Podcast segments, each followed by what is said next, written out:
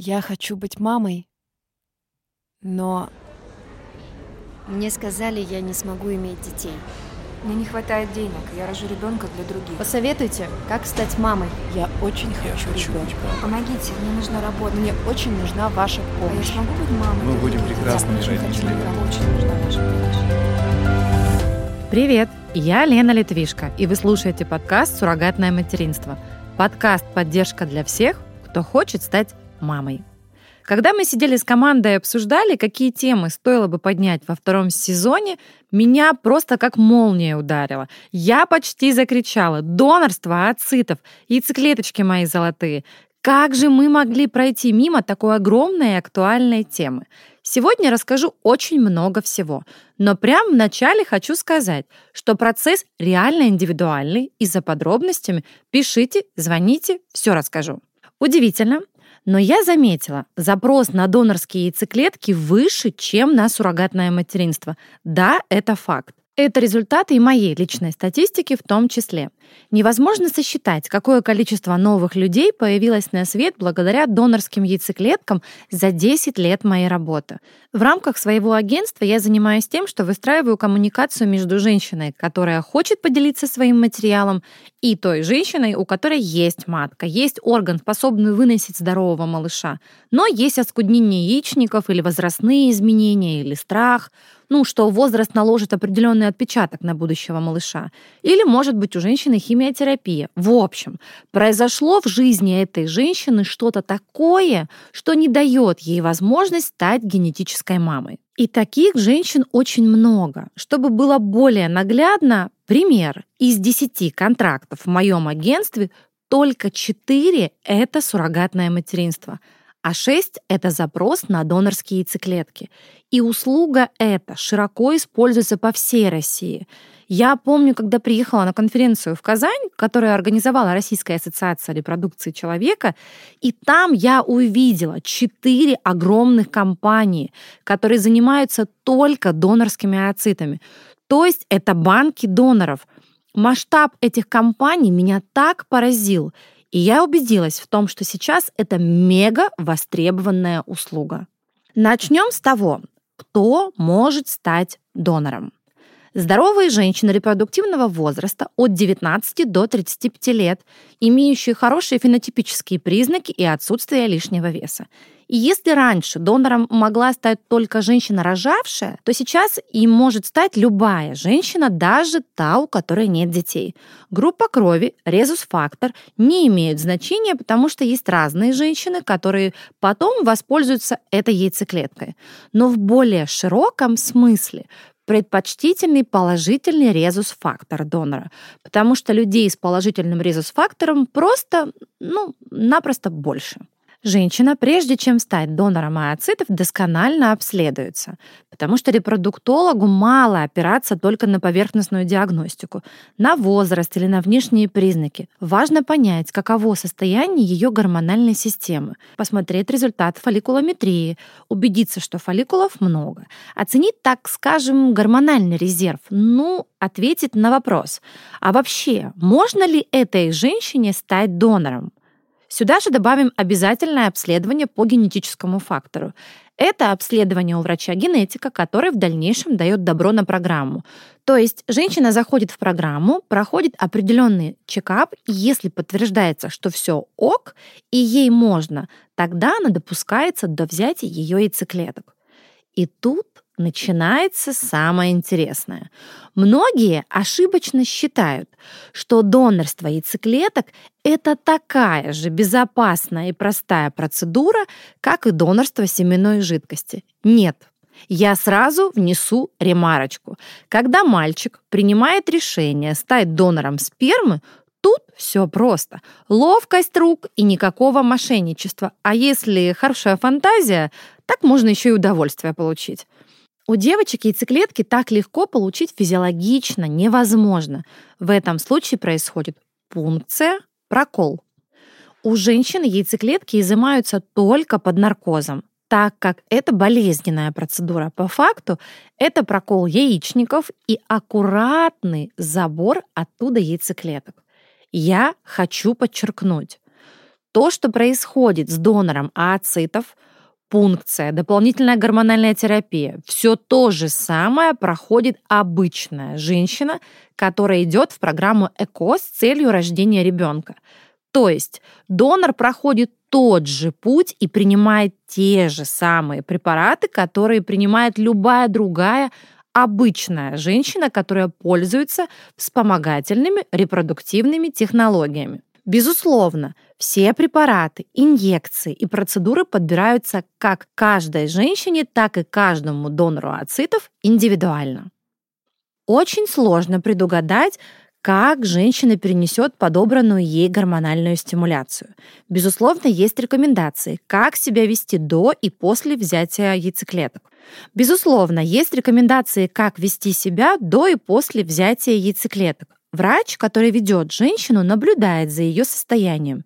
Естественно, как после каждого вмешательства, может э, Естественно, как после любого вмешательства, женщина может столкнуться с побочными действиями. Есть одна побочка, которую боятся все.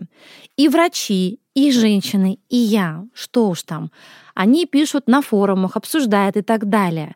Это называется гормональная передозировка, некая гиперстимуляция. То есть, когда организм женщины слишком сильно реагирует на стимуляцию, и это может вызвать различные неприятные процессы. Предугадать, как среагирует тело, повторюсь, просто невозможно. Поэтому, помимо контроля врачей, Важную роль здесь играет адекватность самой женщины, которая хочет стать донором ооцитов, ее способность оценить риски. То есть женщина должна понимать, что что-то может пойти не так. Это, безусловно, все прописывается в контракте. Но я всегда говорю девочкам, что очень-очень много зависит от того, как вы соблюдаете рекомендации врача по поводу своего поведения после самой пункции. Если сказали пропить препараты, пропейте. Если говорят больше жидкости, не пренебрегайте.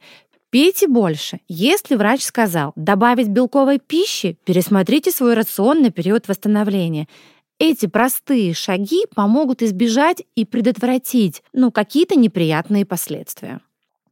После взятия материал попадает в банк, где он используется, замораживается и так далее. И, либо если донор идет в индивидуальную программу, это как раз то, чем занимаемся мы. Тогда по желанию клиента этот материал либо замораживается яйцеклетками, либо используется для создания эмбрионов. И тогда уже замораживаются сами эмбрионы. Подытожим. Донор ооцитов – это здоровая, обследованная вдоль и поперек женщина, изъявившая добровольное желание поделиться своим биологическим материалом для его дальнейшего использования. А сейчас, внимание, очень важная информация. Донор никогда не узнает, какой результат был получен и получилось ли вообще что-нибудь с ее яйцеклетками – Донор никогда не знает ничего и о той женщине, о той паре, которой в дальнейшем передаются ее яйцеклетки. А клиент, как и в случае с суррогатным материнством, знает о доноре абсолютно все. Состояние здоровья, протекание всех протоколов, фаза цикла, перечень всех препаратов, которые принимает донор – это принципиально важный аспект в донорстве ацитов. И, кстати, я работаю как старовер. Я беру в программу донорства ацитов только тех женщин, у которых уже есть свои дети. И это моя принципиальность, если хотите, она опирается на мой негативный опыт. И я хочу этим опытом с вами поделиться. Очень давно, когда я только начинала работать в этой сфере, ко мне пришла молодая, замечательная девушка, которая захотела стать донором ацитов, и она им стала. Пришла пара, очень хотят ребенка. Им нужен был донор ооцитов и суррогатная мама, потому что клиентка была полностью бесплодна. Помню, как мы взяли у этой прекрасной молодой девушки яйцеклетки. Все хорошо прошло, выплатили ей гонорар. Тогда это было 50 тысяч рублей. Сейчас, к слову, в среднем по стране стоимость варьируется от 50 до 80 тысяч рублей в среднем. Так вот, все прошло благополучно. Мы попрощались, и вот она мне звонит через неделю. И я просто ничего не понимаю, потому что на другом конце трубки слезы, истерика, крики. Единственное, что я могла разобрать тогда, цитата, «Елена Юрьевна, узнайте у родителей, а они не могли бы мне продать мои яйцеклетки хотя бы несколько штук обратно?» Я в полном шоке, потому что все яйцеклетки, которые она, ну, условно продала родителям, уже оплодотворены, и это уже готовые эмбрионы. То есть все, пути обратно уже нет. Я начинаю разбираться, в чем дело, что случилось. Дружочек, спрашиваю я. Она говорит, что у нее началось внутреннее кровотечение, она очнулась, у нее весь живот резанный, перерезанный, и она узнает, что ей удалили трубы. Э, то есть осталась только матка, и генетических детей у нее теперь ну, быть не может никогда. Вот никогда-никогда. Девушка, напомню, совсем молоденькая. Для меня это был такой ужас и страх, и тогда вместе с этой порцией болезненного опыта я приняла непростое решение — что больше в программу донорства брать женщин, у которых нет своих детей, я не буду. К слову, конкретно у этой девушки был ребенок, но тривиальность всей ситуации, что больше детей у нее не будет никогда. И как раз-таки тогда я и поняла, а что если бы я взяла бы в программу девчонку бездетную и все, э, детей у нее не было бы больше никогда. Юридически, кстати, этот процесс гораздо проще и по взаимодействию, и по договору, ну, чем в самом суррогатном материнстве. Потому что здесь нет отчуждения прав на ребенка, так как это просто биологический материал. В центре репродукции донор пишет добровольное согласие, которым подтверждает, что это ее собственное желание, и она безвозмездно отдает свой биологический материал для дальнейшего его использования третьим лицам. А СМЕД занимается индивидуальным подбором доноров ооцитов. Мы предлагаем выбрать женщину не только по детским фотографиям, а предоставляем достаточно подробное портфолио. Клиент может видеть, как выглядит женщина сейчас. Предоставляем видеовизитки. Если есть возможность, показываем даже фото родителей донора ооцитов, чтобы пара могла понимать, на кого плюс-минус будет похож будущий малыш. Резус-фактор тоже чаще всего подбирается такой же, как у будущей мамы. Для того, чтобы вообще комар носа не подточил, чтобы ни у кого не возникало ни малейшего сомнения, что этот ребенок, ну, как бы не родной а, для этой пары. Кстати, сейчас всплыл в моей памяти один яркий кейс. Ко мне обратилась клиентка, понимая, что у нее своих яйцеклеток нет, но есть фантастически красивый голубоглазый муж, от которого она очень хочет совместных детей. Пришла в офис, мы даем ей в руки каталог, она начинает листать фото доноров, и вдруг просто начинает неистово рыдать. Понимаете? Мы все ошарашены. Мы не понимаем, что происходит. Рыдающая девушка тычет пальцем на фото в альбоме и говорит – что это ее подруга детства. Они дружили с семьями, спрашивает сквозь слезы, как это возможно? Я с маленького военного городка на Дальнем Востоке. Как? Как она оказалась здесь? Просто они перестали общаться какое-то время назад и не знали, что обе переехали жить на юг. Она успокоилась и, конечно, выбрала другого донора, но сказала, что если бы она приехала в случайный центр ИКО, где ей показали бы в обязательной части только фотографию донора в детстве, она могла случайно, по милой детской мордашке, выбрать свою старую подругу, а она не хотела бы, чтобы это было так.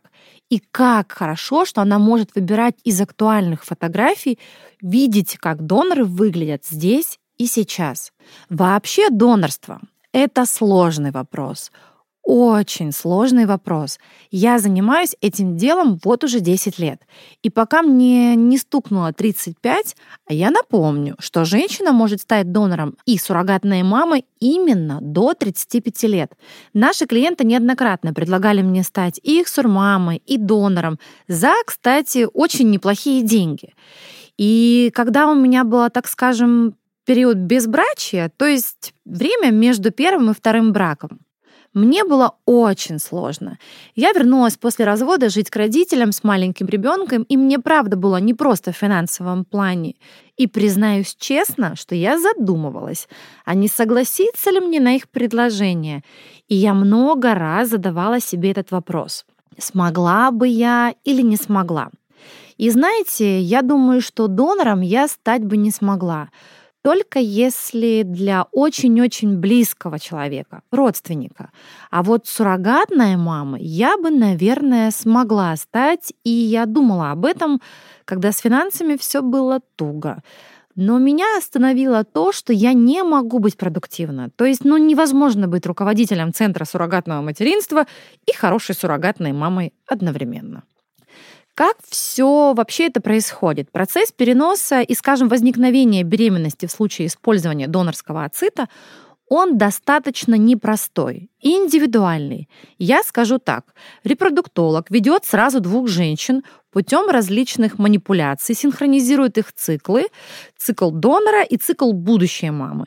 Это один путь. И второй, если родители приобретают замороженные яйцеклетки, потом создают с ними эмбрионов и подсаживают их в дальнейшем женщине, самой будущей маме или суррогатной маме. Я должна сказать, что очень щепетильно отношусь к популяризации донорства ацитов. То есть я не хочу сейчас выходить с транспарантами призывать всех сдавать свои яйцеклетки, клетки. Я объясню почему. Смотрите, только в одном Краснодаре, ну, в среднем 7 центров ЭКО. Соответственно, женщина, которая готова к прохождению программы, в теории может сделать это во всех центрах репродукции и не по одному разу пройти множественные программы и отдать достаточно много своего биологического материала. Цифры. Ну, представьте, что женщина в одном регионе участвует 2, 3, 5, 7 раз и каждый раз дает по 20-30 фолликулов. Да, это такие цифры. У меня вообще была девочка-рекордсменка, у которой мы получили 68 яйцеклеток. Из них 40 точно очень хорошие. Вы понимаете, что это в теории 40 детей. 40 детей могут получиться из этого материала. Понимаете? И если суррогатное материнство становится все более распространенным, люди не стесняются об этом говорить, то есть они достаточно спокойно сообщают общественности, что их родного генетического ребенка выносит другая женщина. Но он все равно будет им родной. Он создан из их биологического материала. А донорство ацитов — это такая тайная тайна — то есть я бы, может быть, сравнила это, ну, наверное, с инвалидностью. Именно вот ну, в чувственном отношении.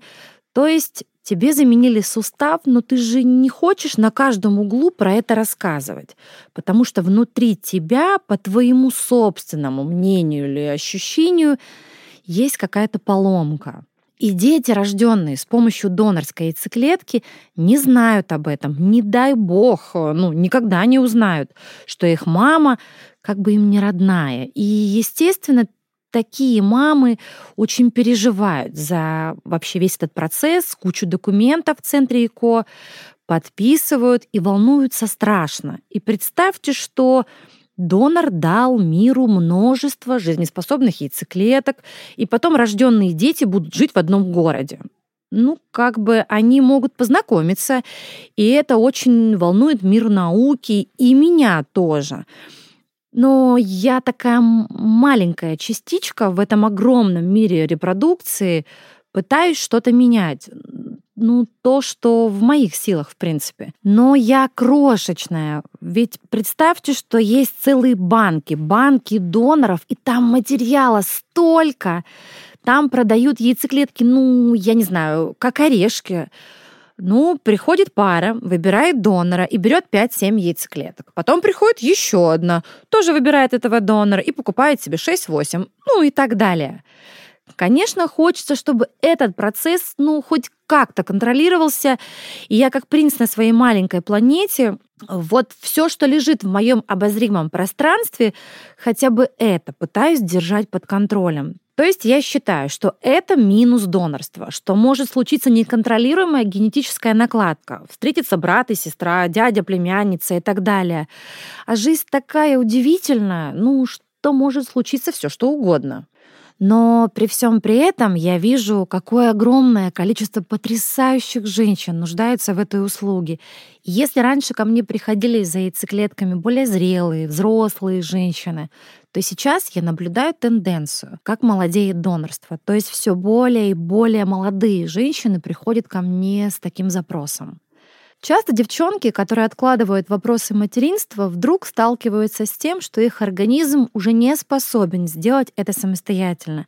И выясняется, что их тело, их здоровье устроено так, что рожать им надо было, ну, чуть ли не в 18 лет. То есть тогда у них были все шансы, а сейчас 34, в 36 им уже нужна помощь. В чем здесь еще дело? Вот женщина приходит к своему осознанному родительству. Она готова, пробует, не получается, пробует еще, снова ничего. Тогда и идут в центр ЭКО. Первая, вторая, третья попытка. Снова нет результата. Врачи говорят, нужны донорские яйцеклетки. И вот на этом этапе многие женщины теряют самое ценное — время — Почему? Потому что не верят врачам, считают, что они здоровы, что вот э, сейчас точно получится, истязают себя, да нельзя ушатывают свою репродуктивную систему. И тогда приходит уже за и за донором яйцеклетки, и за суррогатной мамой. И сейчас мне очень хотелось бы донести. Но вот если можно просто прокричать, дорогие мои женщины, если вам доктор сказал, что в вашем случае нужен донорский ацид, не прячьтесь, не закрывайтесь, не обманывайте себя, поверьте. Врачи не говорят эту фразу налево и направо. Правда, не теряйте время. И помните, что рядом с вами есть мужчина, который тоже проходит через все это и тоже очень хочет стать папой. Но терпение, оно не бесконечное. И мужчина тоже имеет право не выдержать. Прошу, помните и видите его, своего любимого мужчину, и его биологические часики тоже тикают. Да, и он генетически стареет, и его семенная жидкость, кстати, тоже. В сотый раз скажу, что этот вопрос донорства ацитов сложный и очень индивидуальный. И я с удовольствием отвечу на все ваши вопросы и помогу пройти этот непростой и пугающий путь. С вами была Елена Литвишко, эксперт в области суррогатного материнства и донорства ооцитов. Вот уже 10 лет я занимаюсь этим непростым, но горячо любимым делом и являюсь руководителем и создателем сети агентств «Асмед», Ассоциация суррогатных мам и доноров ооцитов. Всю подробную информацию вы найдете по ссылке в описании.